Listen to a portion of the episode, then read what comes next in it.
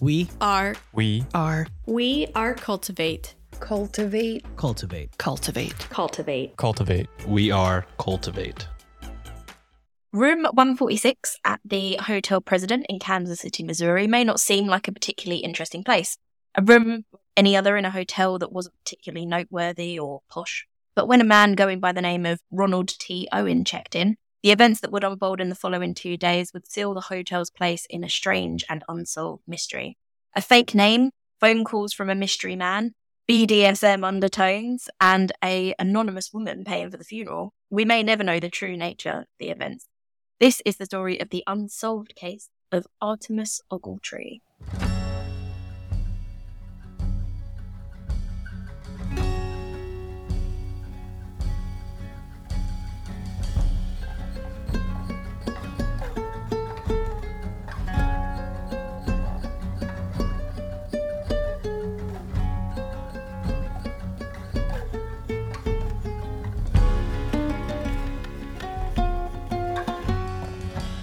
Hello, ghoul friends and spook daddies. Um, welcome to this episode of Horror House. I'm Amy, And I'm Dom. and we do not say it enough, but thank you for being here and for listening to us today.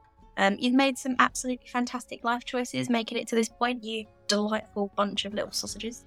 Dom, how are you? How are you doing? What are you laughing because I called our listeners sausages? I mean it in the nicest like way. bunch of little sausages. I couldn't think of another word. I don't know why I was. Ex- I don't know what. I, I meant it in a expecting. cute way. Uh, it, it was kind of cute. I just. I don't know why. I, I think it was so cute. I, I, I, I'm just a very simple man who hears sausages and can't help but giggle because I'm 12 years old. Um, I am good. I am. I'm. Hey, there's no need calling me out. Jeez. Yeah, Nah, I'm, just a bit of I'm a sausage. good. I'm very excited to to not only be recording again. We've both been fighting off respective plagues. Plagues? Plagues. Plagues. That's not the right word. Mhm. Plagues. Um, Plague jizz.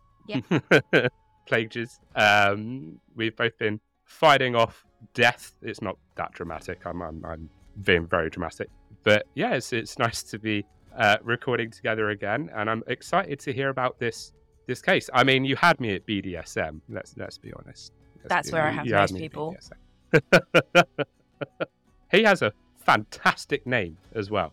I've got to say, Artemus what a, what a name! Incredible. Incredible. he sounds like like the alter ego of a superhero. It does, doesn't it? It Yeah. really does. Artemus spends his days uh, in a in a I don't know what would what would Artemus do. He sounds like he's a man of high class, so I, I picture him doing very posh things as a job. I don't know what that would entail. Sipping tea Um, with his pinky Help out. me out. Sipping tea with his pinky out. He spends I his mean, that's definitely not. sipping tea. it's with not a job. pinky out. no, no one gets paid to do that, but it does I- seem like something that he would do. I don't know. Maybe maybe he's a tea tester. Yeah, maybe he's a tea taster. Weird. maybe. Um, I mean, you know, they pay people to ride roller coasters, so they could pay. Yeah, I know. I really to- want that job. Oh, it would be brilliant. Or or or the people that get paid to like test mattresses and just essentially get paid to sleep. I'm just like, you know what? Yeah, Sign me up.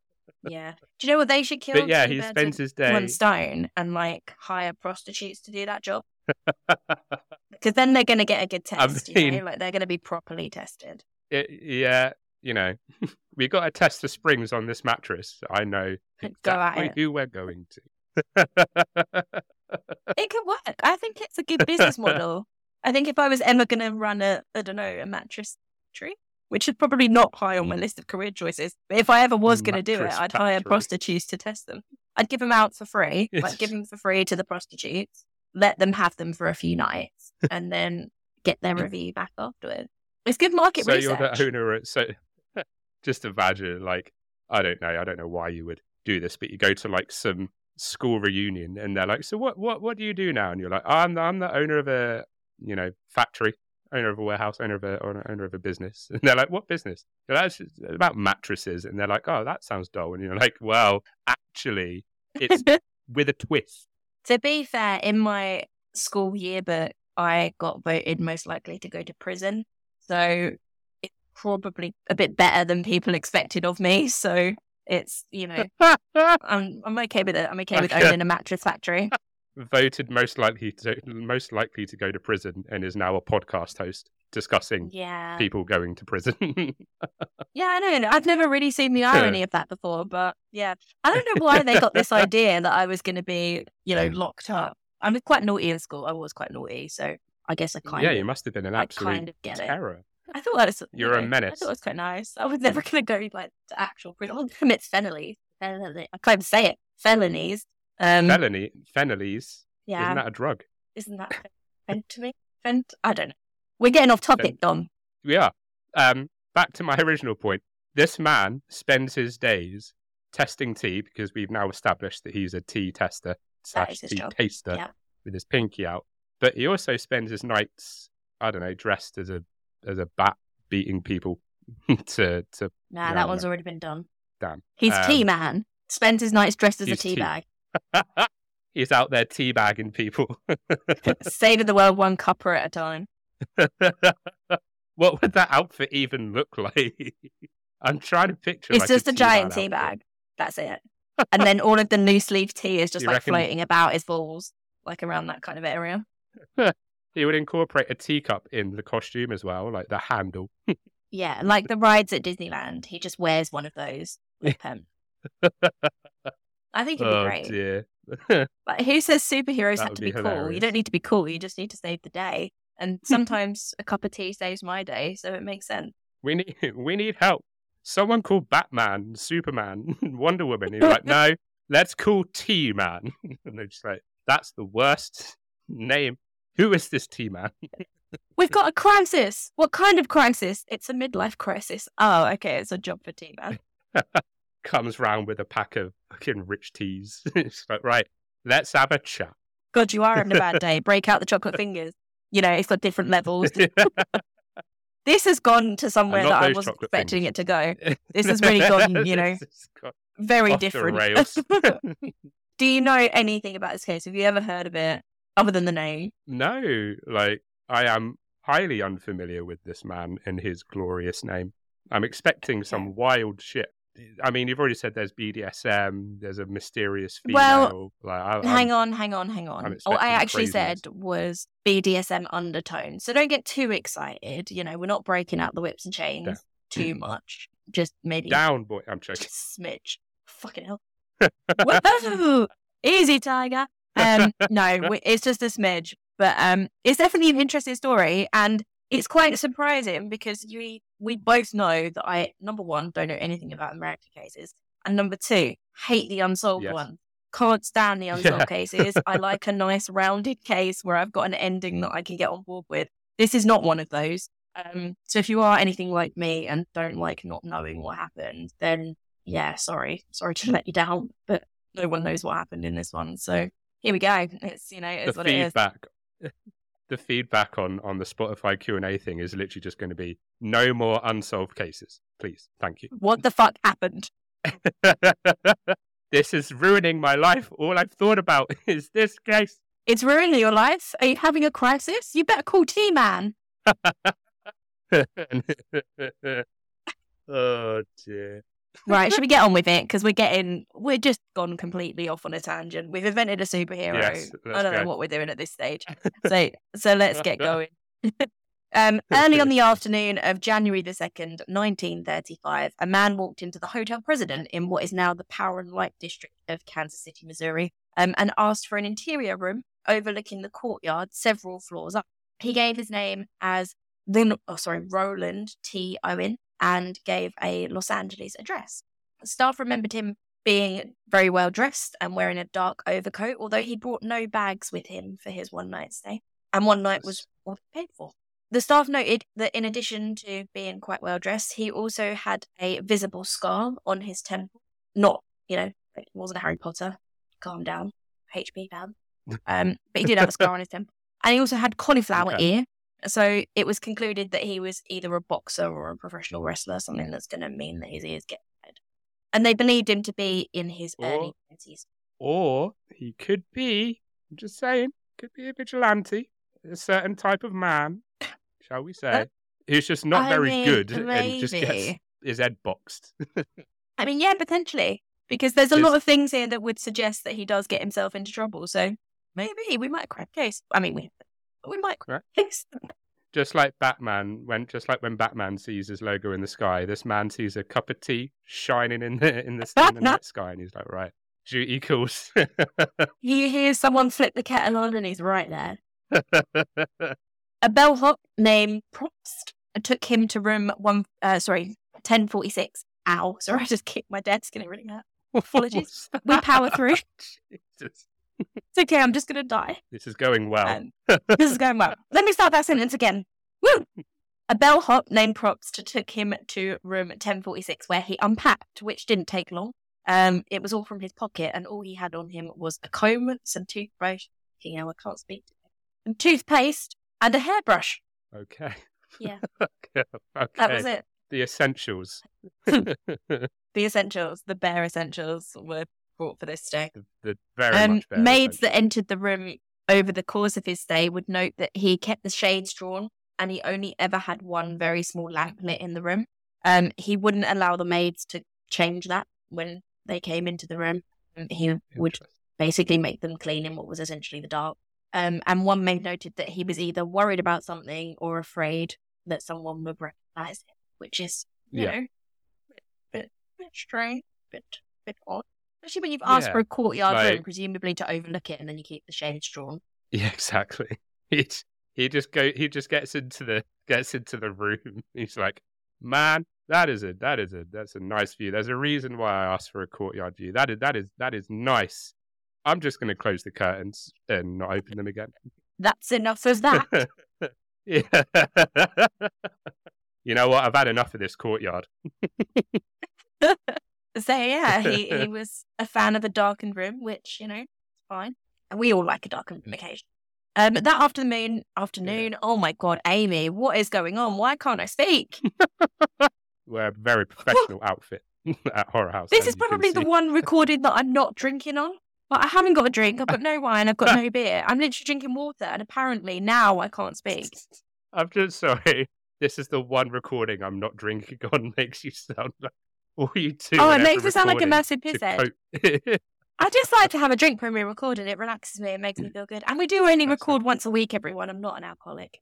I Oh. mean, You know, what she's what what she's really what she's really saying here, listeners, is that my episodes are so bad. The only way she can get through them is with an alcoholic beverage. I drink on my own episodes as well. I, I just generally drink, okay? We don't need to talk about that now. Do you know who can help with that? Is it T Man? T Man.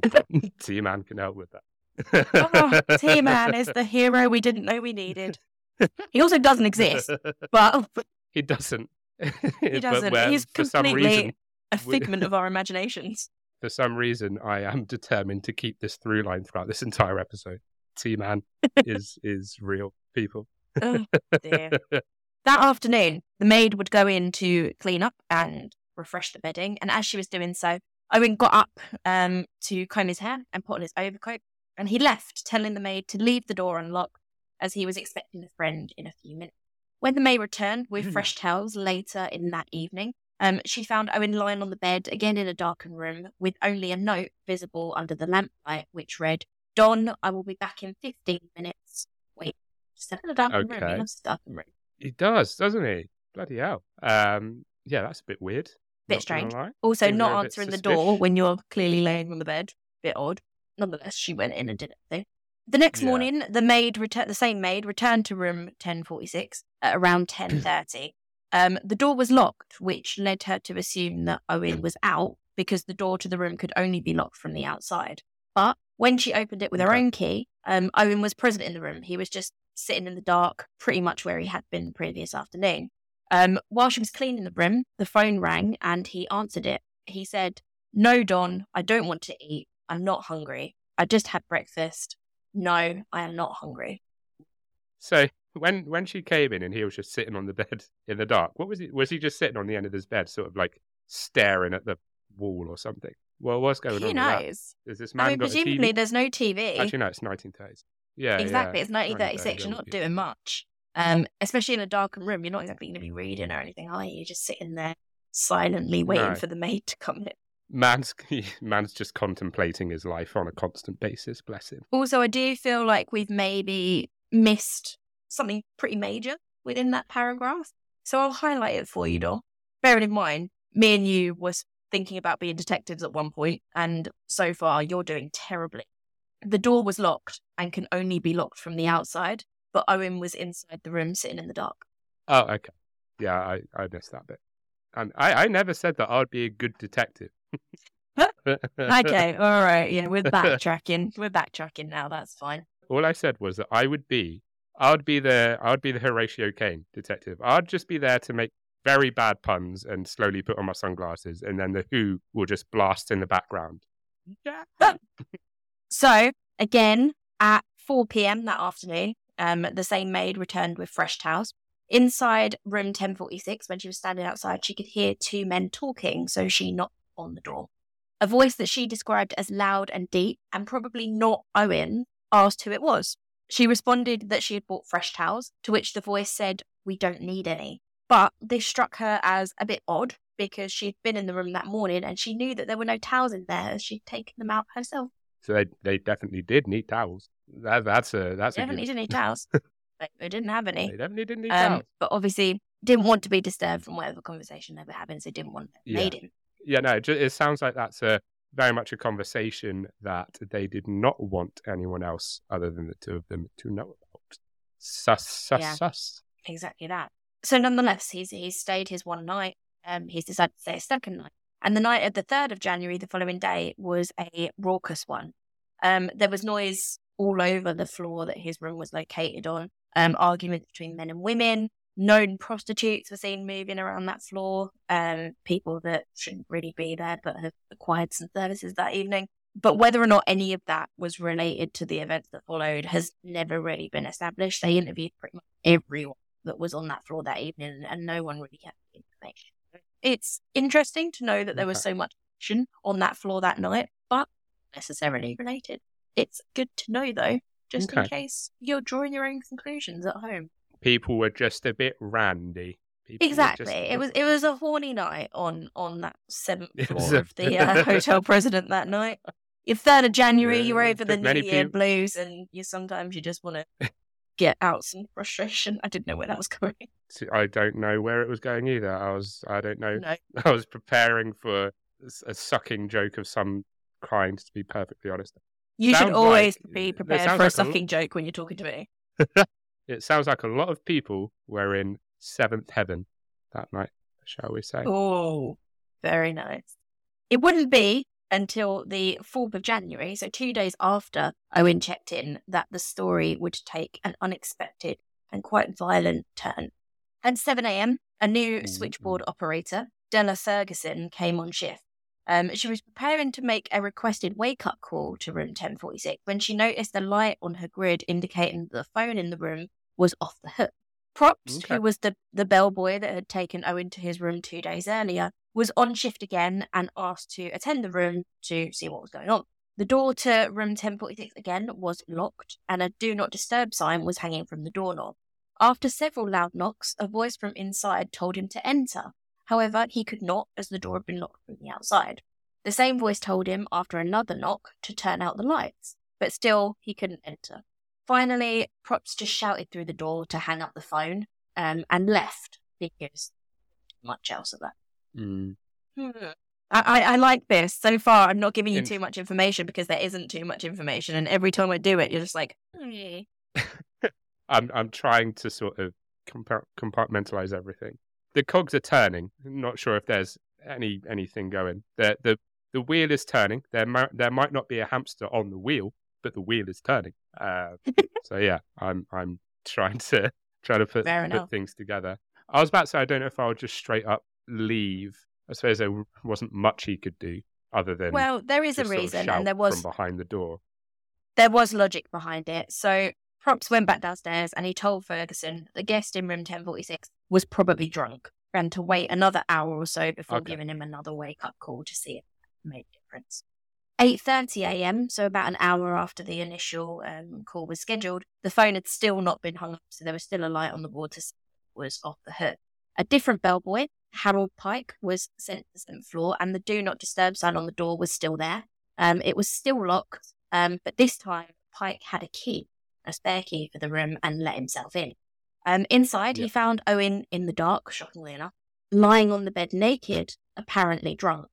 The light from the hallway showed some dark spots on the bedding, but rather than turn on the room light, um, Pike went to the telephone stand and where he saw that the telephone had been knocked onto the floor. So he picked it up, put it back on the stand, and replaced the headset so that the phone then worked. Again, Yeah. just walked into a hotel room where there's a naked man lying on the bed, but it's fine. You know, With- won't, we won't address with that. Oh. dark spots, which you Yeah. know might need further investigation. I, I have a feeling I don't think that's a UV light thing. The thing is, though, bear in mind that this this bellboy that's gone in now has been told by other staff that the the guy in ten forty six drunk, you know, go up yourself in, sort out the headset situation because that's what the problem is. So you're probably, if you're going to see a naked man laying on the bed with dark spots around him, you're probably just going to assume that he's either, for want of a better way of putting it, pissed or shit himself because people do when they're drunk. That's fair. Yeah, no, that's true. That's so true. That's fair. at 10.30, another operator reported that the phone in room 1046 was again off the hook. Um, so again, Propst, the initial bellboy, uh, were sent to the room to see what was going on. Um, the do not disturb sign still remained on the doorknob, but this time Propst had a key. Um, and after his first few knocks drew no, no response, he opened the door and found Owen on his knees and elbows, approximately two feet away. Propst obviously went downstairs immediately for help, wanted to get someone else in on the situation. Um, and he returned with the assistant manager. But when they got back up to the room, they could only open the door six inches or about 15 centimeters. Um, as Owen had, in the interim between him going downstairs, fallen and, and blocked the way of the door. Eventually, Owen got up, and when the two hotel employees were able to enter the room, he went and sat on the edge of the bathtub. Um, the assistant manager obviously called the police, and they were joined by Dr. Harold Flanders of Kansas, Kansas City General Hospital. Now, here's where things get interesting. So, Owen had been bound with cord around his neck, wrists, and ankles. His neck had further bruising, suggesting that someone had been attempting to strangle him. He'd been stabbed more than once in the chest, above the heart, and one of these wounds had punctured his lung. The blows to his head had left him with a skull fracture on the right side. It was bad enough that, in addition to the blood that Propst had seen on the bed and on the walls in the bathroom, there was also additional blood spatter on the ceiling. So, someone has done something ceiling. pretty horrific. Holy hell. They've been pretty violent. Something not nice has happened to old Owen. However, Yeah. when Dr. Flanders cut the cords from Owen's wrist and asked him who had done this to him, Owen answered, Nobody. Yeah. Mm, that sounds like an answer of someone who sh- who has been told not to talk, potentially. Potentially. But on that Potentially. bombshell, shall we take a quick break? I think we should. I can. I can get my my my board out and get my red twine and start connecting the dots. Start theorizing. awesome. I'll leave you to do that, and we will see you back in just a few. Ghost stories are always scarier when they're told by the very people who experienced them. Hi, I'm Becky, And I'm Diana. and we're the hosts of the Homespun Haints podcast. We talk to people just like you who have come face to face with ghosts, demons, haints, and other strange paranormal phenomena.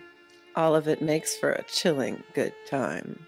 So grab yourself a sweet tea, turn off the lights, and listen to some eerie, true ghost stories on Homespun Haints, wherever you get your podcasts. I'm not scared. Are you?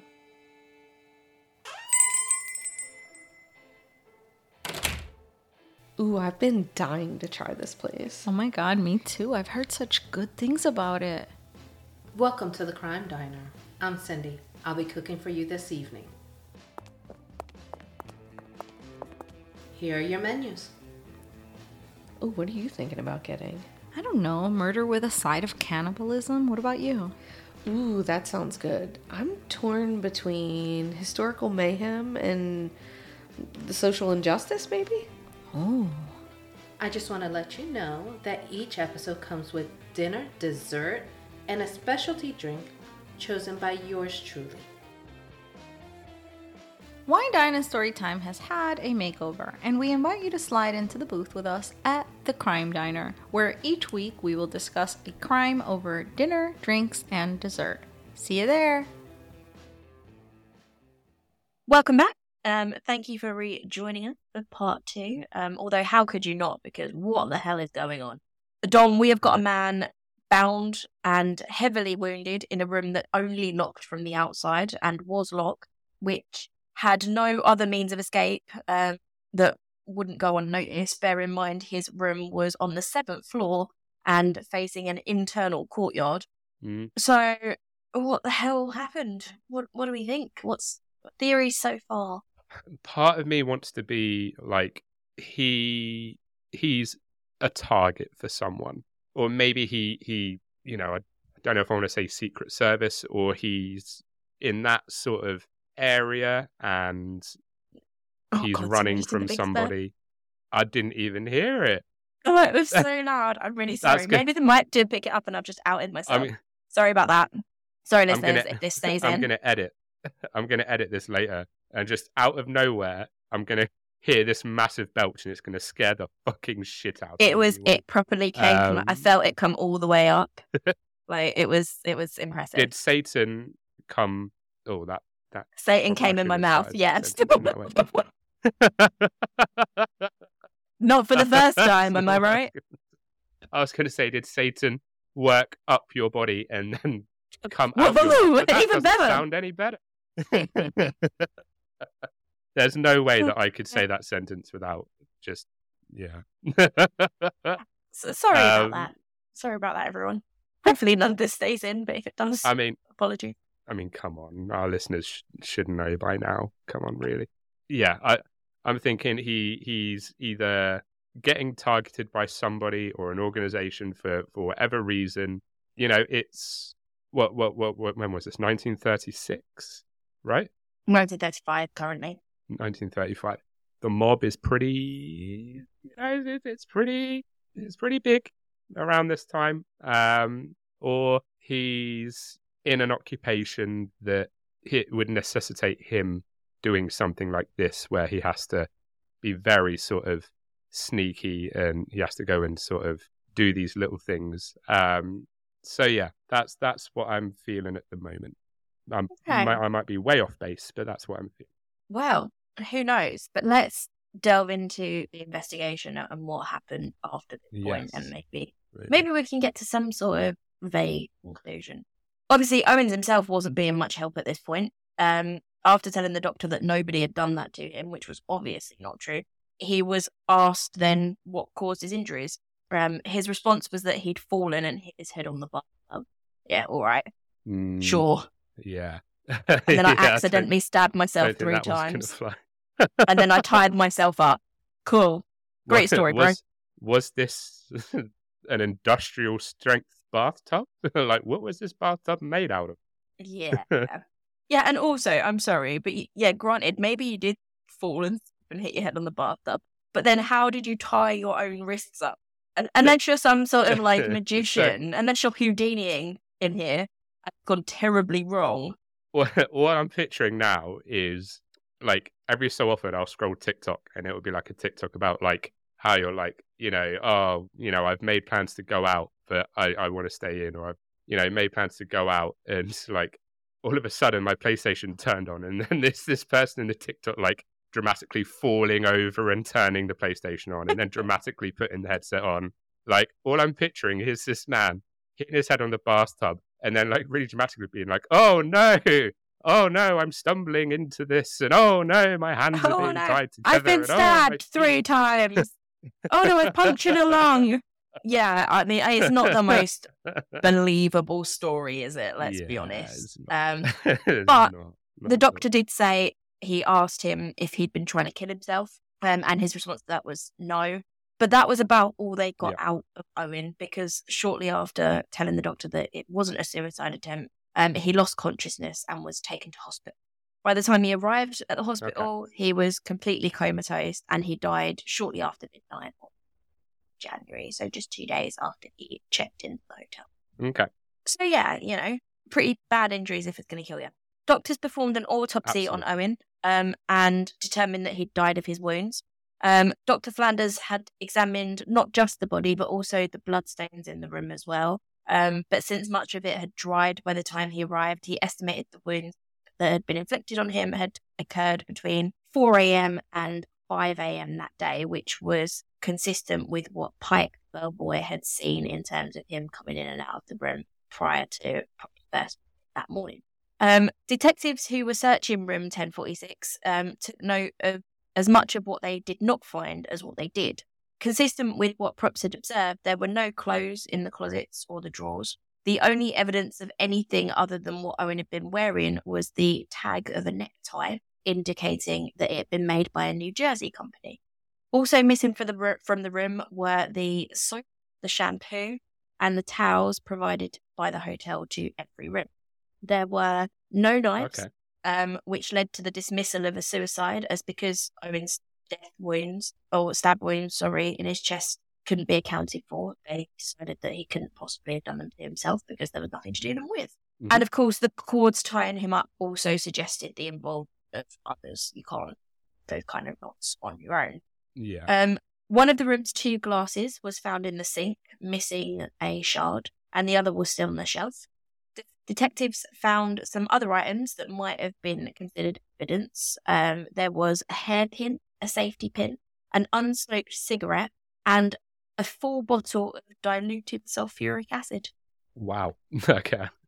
I thought you were going to be like a full bottle of alcohol or something. Was not expecting sulfuric acid. Interesting. Definitely something. Yeah, definitely some things. Definitely some things. Um, Just so you know, I'm only acid, telling you this like- list because what happens going forward and what they find makes no sense. I'm not ever going to circle back to these items because they don't help. Some of the information that I give you next also doesn't help. It doesn't, you know, Oh. make any difference because the police couldn't make sense of it and neither will you. But I'm going to tell you anyway because it was included in the.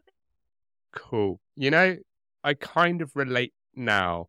We've talked about other unsolved cases, but correct me if I'm wrong. I think this is the first one that you've done. Have you done unsolved case yet? I think this might be my first. I do avoid them. I, I don't like not having answers. Yeah.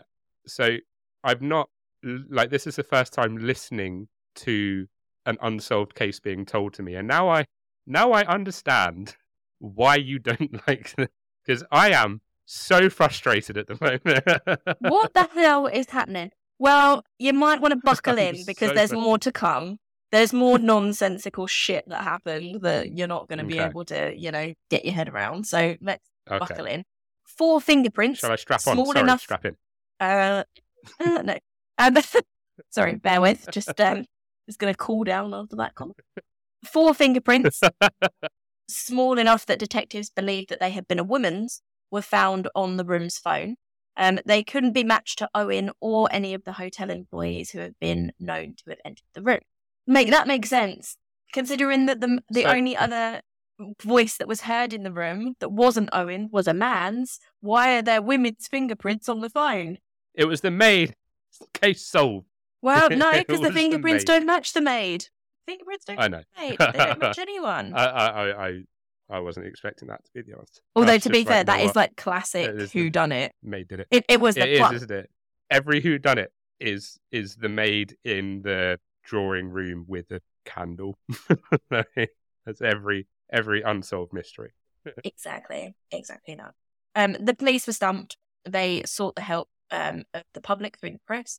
Both of the city's evening newspapers carried the story on their front pages the next day, um, with Detective Johnson, the lead detective case, saying there is no doubt that someone else is in this, um, confirming that they were treating the case as a homicide and not a suicide. Yeah, I, I've ruled out suicide um, just because of like the injuries and obviously you know t- tying yourself up is difficult um, at the best of times. So I don't. Okay. Yeah, the the the suicide the suicide story doesn't wash. I don't think so. Yeah, I, I yeah I would look at it as a homicide. I, I definitely think there is there is foul play involved in this in this one. Absolutely. So the police had a dead man on their hands. The question was, who the hell was he? Because when they were asked to contact Roland T. Owen's next of kin, it quickly became very apparent that that name was false and no records could be found of a man under that name. Police then released further statements with details of his appearance um, and some of the identifying marks, the scar on his forehead, the cauliflower ear, etc., etc., um, in the hope that someone would come forward to identify him. But unfortunately, no identification was successful. The funeral home where his body was being kept um, held on to the body for about three weeks um, before deciding that the proper thing to do would be to bury him, um, you know, identification. Um, they announced that they would be burying the man in the city's Potter's Field, which, for those of you not in the know, which I wasn't, is basically a common grave, um, a grave where they bury people that are being buried by the state as opposed to someone that is paying. And that was publicised Okay. in the city's papers. However, so you, you're putting him, you know, into his into his burial. You know, you think it's all over, but no, no, no, he's not quite making it to Potter's Field for his state burial. Once it had been announced in the newspapers that he was going to be buried, the funeral home where he was being held received an anonymous phone call. Um, the phone call asked that they delay the burial long enough for the caller to send money to pay for a funeral at Memorial Park Cemetery in Kansas City. The anonymous caller said that this was so that the deceased could be near his sister, so someone obviously knew who he was. Um, and when the funeral home said that they ha- would have to inform the police about the call, the caller said that they didn't care. The caller was okay. a little bit more forthcoming, though, Okay. when asked why Owen had been killed. According to the caller, Owen had had an affair with one woman while engaged to marry another. The caller and the two women had apparently arranged the encounter with him at the president in order to exact revenge. They were quoted as saying, Cheaters usually get what's coming to them. And with that, caller hung up. Okay. The plot thickens. So maybe there's yeah, man. This this this plot is thicker than a bowl of oatmeal, my lord. Um, girl, you're thicker than a bowl of oatmeal. So it sounds like there's there might be a sounds like there might be a scorned a scorned partner slash ex partner. Hell has Maybe no fury like a woman scorned. Yeah, absolutely. Oh, there are so many moving parts to this. This is madness. There really are, and you'll be pleased to know, Dom, that the moving parts do not end there. Oh, Grant. I'm not having Um, a fucking crisis. No, none of us are. We're all fine. Um, the service was postponed as per the caller's request, and on March 23rd, bear in mind this had happened in January, so we're talking quite a few weeks later. Um, the funeral home received a delivery envelope. Um, the address had been lettered using a ruler, so as it not be identified. Um, and it contained $25 wrapped in newspaper, which was enough to cover the expenses. The sender was unknown, and the Okay. postmark could not be identified as it was so lightly printed onto the envelope. No one could work out where it came from. Two additional envelopes were also sent um, to a local florist for an arrangement of 13 American beauty roses to go to the grave.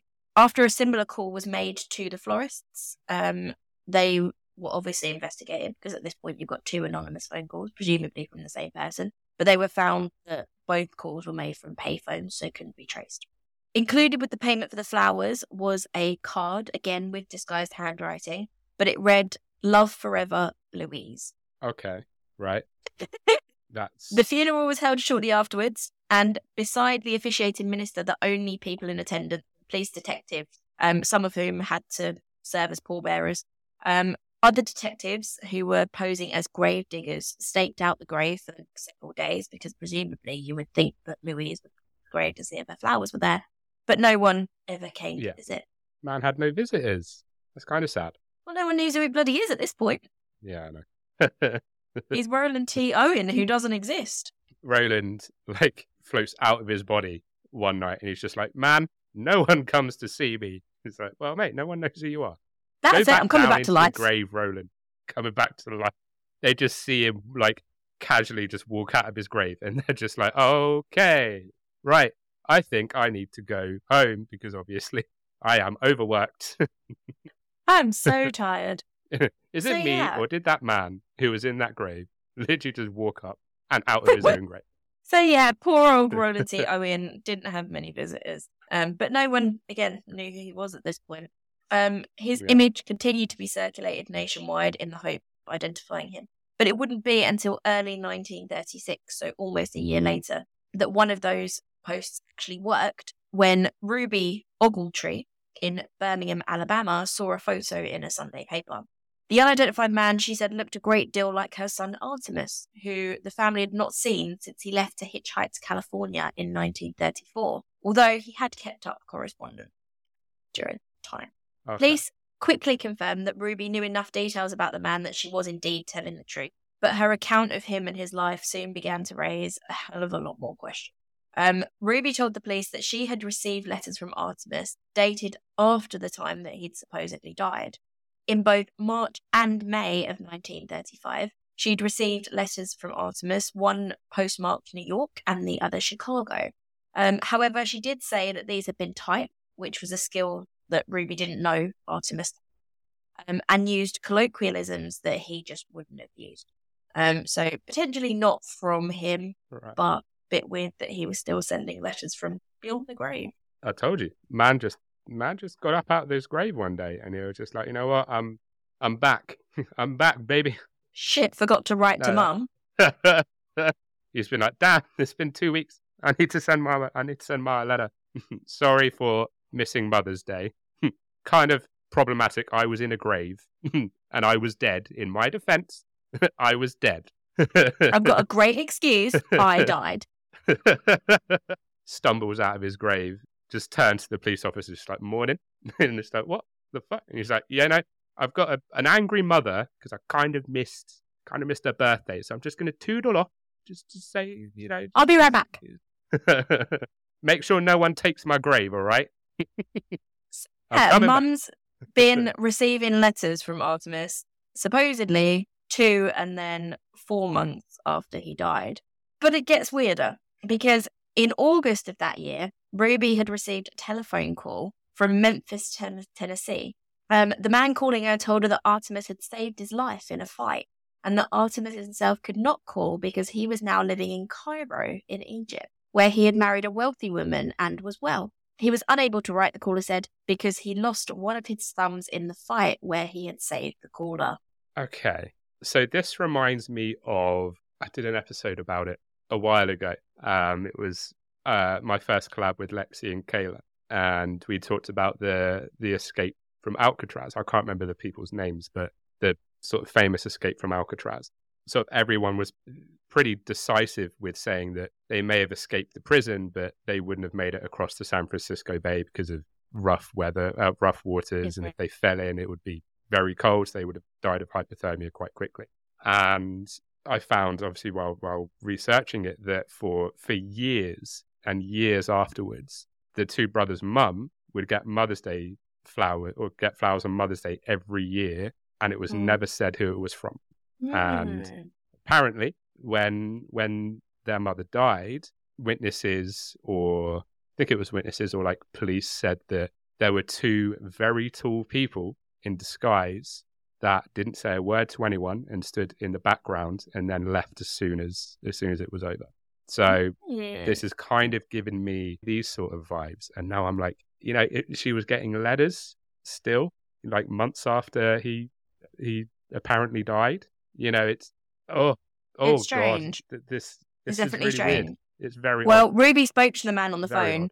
For at least half an hour, and she recalled that although he spoke wildly and irrationally, he did seem to have first-hand knowledge of Artemus. He described him well and, and spoke about Yeah. his affairs that she was aware of.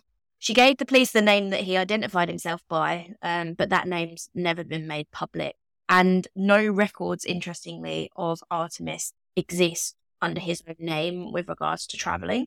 So, as far as the police are concerned, he may have hitchhiked, hitchhiked to California, but he never left because there were no plane tickets, train tickets, there was no boat ticket, anything under the name Artemus Ogletree to link him anywhere else in the US, let alone Cairo. So, Yeah. essentially, what was generally accepted to be the case was that the man in the hotel room was, in fact, Artemus Ogletree, and the, the letters and the phone call that Ruby received were someone trying to cover up for what they did. An imposter, a charlatan, Exactly. fake a scoundrel and a scallywag. Uh, so, despite the further information that Ruby was able to offer, the police have never been able to identify who Don was, the man for whom he left the note Yeah. and supposedly received phone calls from. And they certainly couldn't determine whether or not he was responsible for his death. Um, although it is widely believed that another person was involved in Ogletree's death, even that in itself has actually been proven because there was no evidence, you know, other than the fingerprints, which were never linked to a person. There was no hard evidence that anyone else Yeah. was ever involved. Um, the case remains open to this day, and even as late as 2003, leads for it are still being investigated. Namely, in 2003, an anonymous call to police regarding the death of an elderly man called their attention. Amongst his belongings, Yeah. there had been found a box of newspaper clippings about the case, um, and the box also included an item that had been reported as missing from the hotel room in the police reports. oh, However, the name Okay. of the man and the item was in the found in this box have never been disclosed to the public. So that's it. This is what I don't like. This is what I don't like. Normally, I have a nice wrap up sentence for you. I have a delightful, and it was the case of such and such, such and such. This is what happened, blah, blah, blah. Aren't we all happy? Can't we all sleep at night?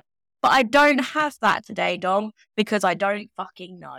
Oh, I wish I had a drink. Me too. I don't know. oh, what a! I, I'm I'm trying to.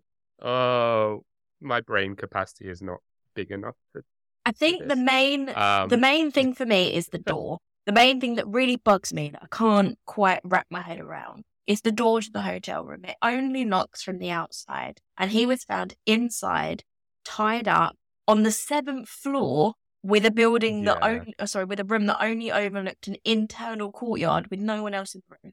That's the bit that I just can't. Yeah. I, I can't get my head around. Yeah, with, with you know, and that's that's just extremely suspicious. And you know, him saying that you know there was nobody else in the room. You know, when it was quite obvious the injuries that he sustained wouldn't have been caused by you know himself. There needed to be another person. And like you said, there was the there was the door that only locked from the outside. There was the the room that only looked out into an internal courtyard. And then there's just so much. There's so many other things. The letters after he you know, supposedly died, the, the woman's fingerprints on the telephone, you know, it- mm-hmm. The random items, the hairpin, the unsmoked cigarette, the bottle of acid. What the hell is that doing there? I completely forgot about the acid. Yeah. How could I forget about the acid? I want to say there was foul play involved, but part of me is like, uh, part of me is like, maybe, maybe he, it wasn't him in the grave. But uh, then I'm like, that's outlandish. Like, be reasonable, dog. Someone. It is only circumstantial evidence that makes him Artemus Ogletree. You know, it, it really Yeah. knew a lot about him. She identified a lot of the marks that had been on the body. She gave police enough information for them to believe that that's who he was. But it wasn't actually proved. So there is a chance that it's not him. And therefore, the letters that she received and the phone call about him being encouraged, that may well be true. He might just not have, you know, traveled under his own name. That's possible. But is it Yeah. likely? you know, and and you get people that you know that that do these things. You know, they'll they'll you know go to a uh, you know they'll they'll do something to you know fake their own death, and then they'll get a new identity, and then they'll go you know go somewhere where they can't be found because for whatever reason they don't want to be bothered. They they want to they want a clean break from you know for whatever reason, and they don't want people to know where they are. They don't want people to find them by using their real name you know, so they'll get a new mm. identity. So obviously, you know that that's not a, a, a unlike. I mean, it's not a alien scenario, but it's, this is an interesting one because there are things that sort of there are things that make you think, uh, you know, this is him getting away for whatever reason, and he's doing, he's you know, he's got this intricate plan of all these things, and he's corresponding with his family, but he doesn't want to be found. He's happy to be in Cairo and to live this new life. But at the same, but on the other hand, you look at you look at other things. You know, hotel staff hearing two voices in the room. You know, the woman's fingerprints on the phone. The injuries not being consistent with a suicide, but you know, with you know being beaten essentially and and Yeah. you know tied up by someone else. So yeah, I it's such a cop out answer, I know, and I don't know if I can definitively say one way or the other. And I suppose that's I suppose that's the good thing about these kind of cases is that it's open to interpretation. There's no right or wrong answer.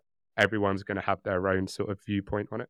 Absolutely. And I would 100% encourage you to go and read more about this case. Like there's there's so I'm- many I'm- theories, there are so many conspiracies, there's so many things that for the purposes of keeping this to what is now probably going to be over an hour long episode, you know, I left out because they weren't integral to the story and, and they're basically just theories. But go and read up on them because there is so many different branches to this that we haven't explored. But I do Yeah. recommend drawing your own conclusion. Definitely. I mean, it's unsolved for a reason because it is pretty mysterious. Yeah, exactly. And I, I'm definitely going to be going to be reading up on on this case because this sounds quite fascinating, and I'm I'm quite interested to sort of see you know what we haven't talked about and see if that sort of sways me any further. I doubt it will, but it will be an interesting read nonetheless. Probably not, I didn't get there. And you know how much I love to jump to a conclusion. So, Yeah. Um, but that that was the case of the man that we think is Ar- Artemus Audrey. Thank you for listening. Dom, do you want to see us out today? Yes, um, yes, I can. Thank you for for listening um, to our to our tale of of intrigue and hearing me have various mental breakdowns over the course of this episode. if we had video, you will literally see the steam coming out of my ears because there was a lot of. but uh, but yes, thank you for listening. We hope you enjoyed. As always, if you enjoy what we do here at Horror House please uh, give us a rating on Spotify. Um, also, give us a rating and a review on Apple Podcasts. Follow the the show on you know whatever podcast platform it is you listen to. We are nearly at 200 followers on Spotify. I think we're at 181 at this point or something, which is insane. So thank you to everyone who's hit follow on Spotify. Get to 200. Also, follow us on Instagram at horror house underscore pod. We're almost at a thousand followers on Instagram, Amy. We're like nine twelve or something. Crazy. Um, so yes, follow us on Instagram at horror house underscore pod. Recommend us to your friends, your family, your pets, your frenemies, your enemies. Uh, I don't know. Um, the bin men, the postman. I don't, I don't know who else you would recommend them to. That that really weird neighbor that you sort of look at and you're like, I get bad vibes. Re- recommend us anyway. Just try and keep the conversation short. Like, You'll probably like listen it. to that podcast. Also, you're super weird. Oh, Dom, I'm almost got talk to you something. I Yeah, always forgot. I need to do a really, really quick shout out just before we completely end the episode. I really need to do a quick Okay. shout out, and, and you know who it's going to be to? It's to Barry, my Uber driver, because you said you were going to listen, you listened in, you said you liked the podcast. Thank you so much for listening. So if you hear this episode, this one's for you, Baz. Thank you so much. Thank you, Barry, um, for saying that we should be on the radio as well. We should. Uh, you're not wrong. We should. Absolutely, we Um, should. also, by the way, Barry, that wasn't a segue into like Amy saying that you're that really weird neighbor that we should recommend people to. Oh no, no, no, no! You're not weird. You're lovely. Thank you for picking me up and getting me safely to work. I very much appreciate that. Barry's like, God damn, I'm getting called out. I get, I drove her to work and everything. What the fuck? I mean, I didn't pay him. It's it's his job. But you know, anyway, move gonna- on. Thanks, Barry. He's going to be like, next trip. He's going to be like, yeah, sorry, surge pricing. Uh, that's fifty pounds. soz. But uh, but yes, recommend us to anyone and anyone who you can, uh, who will listen, who you can wrangle. Don't tie anybody up against their will and like force them to listen to us. That's not cool. Uh, make sure they actually want to. and if you want to support us as well financially, we have the merch store, and also if you feel so inclined as content creators, more so Amy, she runs off of coffee. I, I run off of tea, but coffee, you know, especially for Amy, is always greatly appreciated. So buy us a coffee. The link will be in the bio and it will be in the show notes. And I'm rambling, so thank you for listening, guys, again. All that's left to say from me is until next time, stay spooky. Stay spooky, bitches.